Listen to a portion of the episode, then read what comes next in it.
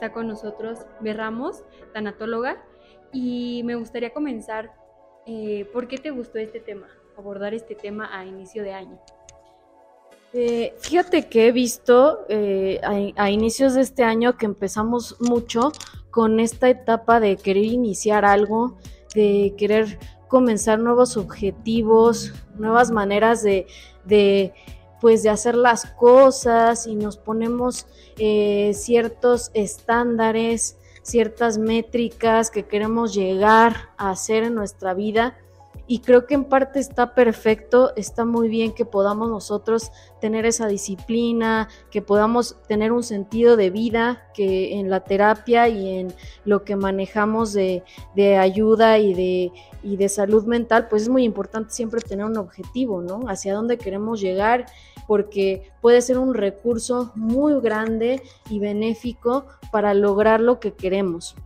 Pero sí creo que es importante esta parte y sobre todo, eh, pero hay un pero, ¿verdad? Hay un pero que, que, es la parte que no es sana de estos ciertos objetivos. Ya me querías preguntar algo. Yo creo que es muy importante eh, hasta, qué, hasta qué punto podemos eh, cumplir esas metas, porque si nos pasamos igual pensando nada más en eso, igual no aprovechamos lo que ahorita nos vas a comentar, la parte de no aprovechar a nuestra familia, a nuestros amigos. ¿Qué puedes decirnos un poco más de eso? Ajá, exactamente. Bueno, habíamos estado nosotros platicando de este tema previo para poder analizarlo en conjunto, perdón, y, y como dices tú, pues a veces no nos damos cuenta y estamos tan enfocados en nuestros objetivos y tan enfocados en lo que queremos lograr que nos, nos olvida el camino, que es lo más importante, ¿verdad? El camino, que es disfrutar a las personas con las que estamos, las personas con las que nos rodeamos todos los días y, y, las que realmente importan, ¿no? Porque también por lograr esos objetivos, pues muchas veces pues buscamos el, el, juntarnos con personas que, que nos ayuden a, a lograr esto o o buscamos pues una alianza estratégica y entonces nos olvida lo, lo que ahora es fundamental, que es el aquí y el ahora y las personas que realmente están con nosotros, ¿no? Que nos aportan no solo algo material ni algo laboral, sino que nos aportan eh, algo día con día, eh, amor, cariño, acompañamiento, ¿no? Que es el estar presente. Entonces, eh, el estar presente, ahora sí que el estar presente con, con estas personas y aprovecharlas eh, nos va a hacer, pues, este camino de objetivos llevarlo mucho mejor, ¿no? Ay, qué interesante. Y se me hizo muy bonito la parte de estar en el presente con las personas que están eh, aquí y ahora con nosotros, porque a veces se nos olvida o das por hecho que vas a volver a ver a tu mamá, ya te despides normalmente, o sea, normal, adiós, ¿no? Y no sabes, o sea, no, creo que luego no somos conscientes de que nos vamos a morir y que te puede pasar algo y ya no puedes ver a tu mamá, que ves seguido, ¿no? Que ves todos los días, porque ya se te hace algo normal. ¿Cómo podemos, eh, o qué podemos hacer para volver a, a darnos cuenta día con día que ni las personas que viven con nosotros son seres, o sea, inmortales, ni nosotros. O sea, ¿cómo podemos, qué podemos hacer para, porque a veces se te olvida, bueno, a, mí sí me pasa que como que das por hecho muchas cosas, o que al día siguiente vas a hacer algo, ¿no? ¿O por qué nos pasa eso? Creo que la pregunta correcta es, bueno, es obvio que nos pasa porque la cotidianidad nos hace olvidar eh, nuestra finitud y nos hace olvidar la finitud que los, de los que giran a nuestro alrededor. Y entonces, como dices tú, lo damos por hecho y seguimos nuestra vida cotidiana como si no hubiera un inicio ni un fin. Esa es una situación que vivimos cada día, que es complicada, pero que al mismo tiempo eh, nos llega a crear ciertos ciertos conflictos existenciales, emocionales y que eh, cuando nosotros olvidamos esto no nos detenemos y somos impulsivos y entonces nos ponemos a veces a discutir algo tan delicado como es este vínculo con nuestra madre, ¿no? Que, pues bueno, en las constelaciones familiares el hecho de que tu, tu madre de Bert Hellinger, esta disciplina que también tuvimos la fortuna de, poder estudiar, eh, habla sobre que el simple hecho de tu madre, el haberte dado la vida, es ya una, es ya es un compromiso agradecerle, ¿no? Agradecerle el que hoy estás tú viviendo esta vida y el que hoy estás teniendo la oportunidad de estar aquí presente en el aquí y en el ahora. Y ya con eso es ese compromiso de, de, de tener esa humildad con tu, con tu mamá, con tu papá, que aunque tal vez no es un vínculo como el que nosotros aspirábamos, ¿no? O idealizábamos, porque muchas veces idealizamos a nuestros padres y creemos y les damos como, como un, sí, pues los, los tenemos en un pedestal, por así decirlo, y cuando esto no sucede, cuando nos damos cuenta y reconocemos que nuestros padres son seres humanos y que también hay diferentes vínculos, ¿no? Hay, hay personas que simplemente su papá o su mamá les dio la vida y con eso están sumamente agradecidos y ahorita no los ven, ¿no? Y ahorita por ciertas circunstancias pues nunca conocieron a su papá o nunca tuvieron un vínculo cercano con, con él o con su mamá y no por eso es vivir con esa, digo, obviamente que vas a sentir cierto pues cierto, cierta tristeza, ¿no? El, el, vivir esto, pero no por ello, esta es otra manera de cambiar tu chip, no por ello no, no estar agradecido y, y saber que ese amor que tuvieron sus papás en su momento, fuiste fruto de ese amor y hoy estás aquí, como sea, ¿no? Porque igual fuiste fruto de, de, pues, de inseminación artificial o fuiste fruto de cualquier cosa. ¿no? Pero sí, e, es verdad, o sea, no pasa nada, es un momento en el que, es normal como tú hayas creado la vida, pero el hecho de que tú fuiste, eh, tú apareciste en la vida, pues ya tienes que tener muy agradecido esto y generar conciencia de esto siempre, ¿no? Siempre que empezamos a tener este impulso de querer enojarnos con nuestro papá, con nuestra mamá, pues tener en cuenta que que gracias a ellos estamos aquí y que a veces simplemente por eso pues les debemos eso a ellos, ¿no? Me parece muy importante con lo que me puedo quedar en esta parte de, del tip es agradecer de lo que mencionaste, recapitulando es agradecer todos los días, agradecer eh, a tus papás que te dieron la vida, agradecer el presente y también me gustaría que abordáramos el tema de cómo o sea, es que a mí lo que más a veces como que se me olvida es que se van a morir. O sea, como que es algo como que no lo ve, o cualquier persona, ¿no? Que, no va a estar bien.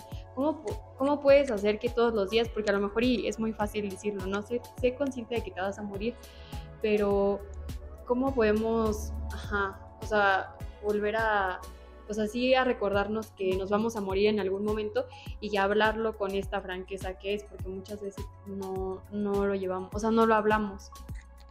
Eh, pues mira, la, vida eh, en estos procesos eh, es muy pues sí tenemos mucha apertura, ¿no? Tenemos muchas terapias, tenemos muchas formas de despertar a la conciencia, de, despertar a la aquí y a la hora y sobre todo de, sanar estos sentimientos y estas frustraciones muchas veces que tenemos en nuestro interior. Y para poder concientizar la muerte, tenemos siempre que, que disfrutar la vida. Tener para, para gracias a la muerte podemos nosotros darle valor a la vida. Entonces, el ser conscientes, el, hablarlo, como dices, con más conciencia y, y, sin tanto tabú, porque para nosotros siempre es, háblame de la muerte el 2 de noviembre o ya cuando me ocurre, ¿no? Ya cuando me ocurre, ya estamos buscando disciplinas eh, terapéuticas que nos puedan ayudar a sanar el proceso de duelo pero esto debería de ser una, una, una concientización diaria, ¿no? El, reconocer que somos seres finitos nos da esta humildad de salir adelante, nos da esta herramienta de respeto hacia los demás, de, de lograr esa empatía con los demás y de mirar no solo a, a, mí mismo, ¿no? sino que también mirar a los demás. Y es, es muy importante, yo algo que, que estoy trabajando es el, el, agradecer todos los días eh, quién soy, eh, qué tengo, más que lo que no tengo, ¿no? Agradecer que tengo un techo, agradecer que, que tengo donde vivir, agradecer que tengo un trabajo y agradecer que estoy respirando, ¿no? Cosas tan simples que nos hacen reconocer nuestra humanidad y sobre todo darnos la fuerza para continuar, pero desde la humildad, ¿no? Desde esa humildad de, ser un ser eh, finito y que, que, tenemos que siempre eh, dar todo para hacer sentir bien a los demás y tener otras motivaciones y otros objetivos tal vez no tan tan arraigados a mí, ¿no? Que está muy bien pensar en ti y amor propio, que es lo que todo el mundo te dice, ¿no? Amor propio y yo y, el yo, y está súper bien, creo que es uno que para estar bien, primero nosotros mismos hay que estar bien nosotros para poder brindar ese amor a los demás, pero también el, reconocer esta finitud nos va a ayudar a, a brindar ese amor a los demás, ¿no? Ay, qué bonito. Me gustó mucho igual la parte que hablaste, que nada más mencionamos a la muerte cuando pasa. O, por ejemplo, o llega un suceso en tu familia y ya ahora sí te pones a pensar de, ay, no, ya voy a procurar más a mi papá porque pues ya le pasó a mi mamá. Y hasta ese momento que la muerte llega a tu vida es cuando como que te cae otra vez el 20.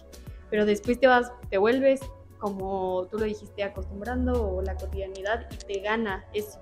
Entonces aquí nos compartió Bea unas recomendaciones muy importantes que es disfrutar todos los días, ¿no? Disfrutar yo creo que igual las pequeñas cosas como dijiste, como tan simple que es como respirar y ser más humildes.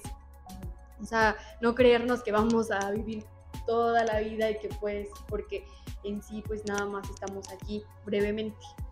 Sí, y hay muchos significados de humildad, ¿no? Tú puedes ver desde el budismo, de todas las disciplinas terapéuticas, eh, te hablan de un significado de la humildad, pero si tú miras y reconoces que cada uno tiene su propia humildad, ¿no? Cada uno eh, tiene su propio significado de humildad, o sea, ¿cuál es el tuyo, ¿no? Tú cómo manifiestas es tu humildad, tú cómo vas a, a ayudar a los demás, tú cómo vas a empatizar con alguien y tal vez un día es escuchar a una persona, ¿no? Porque a veces ni siquiera tenemos esa, esa, este, pues sí, es, esas ganas, ¿no? De sentarte y escuchar a alguien sus problemas, qué le ocurre, pero a veces simplemente es eso, ¿no? Y es lo que hace la tanatología y en las terapias en general, el escuchar a las personas te puede ayudar a, tener estos ejercicios de, de, humildad y cada uno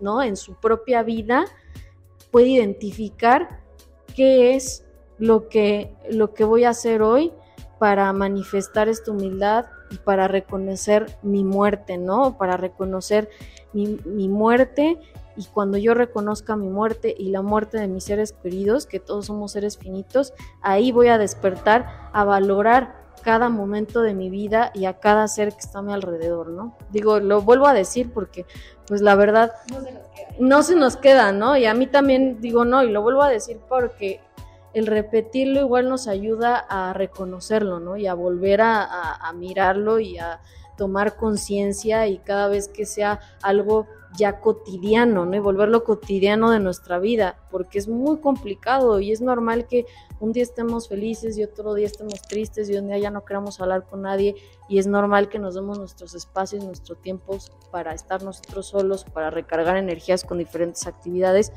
pero ya después que se logra eso, pues ya este eh, valorar todo, todo a nuestro alrededor, ¿no? Y las personas que están a nuestro alrededor y, y no hasta un ser como una mascota que se vuelve una compañía tan importante que hoy en día eh, es tendencia, ¿no? El, el, convivir con una mascota y darle ese cariño y ese amor, pues puede ser igual parte de, de esta humildad, ¿no? Hacia, hacia la finitud.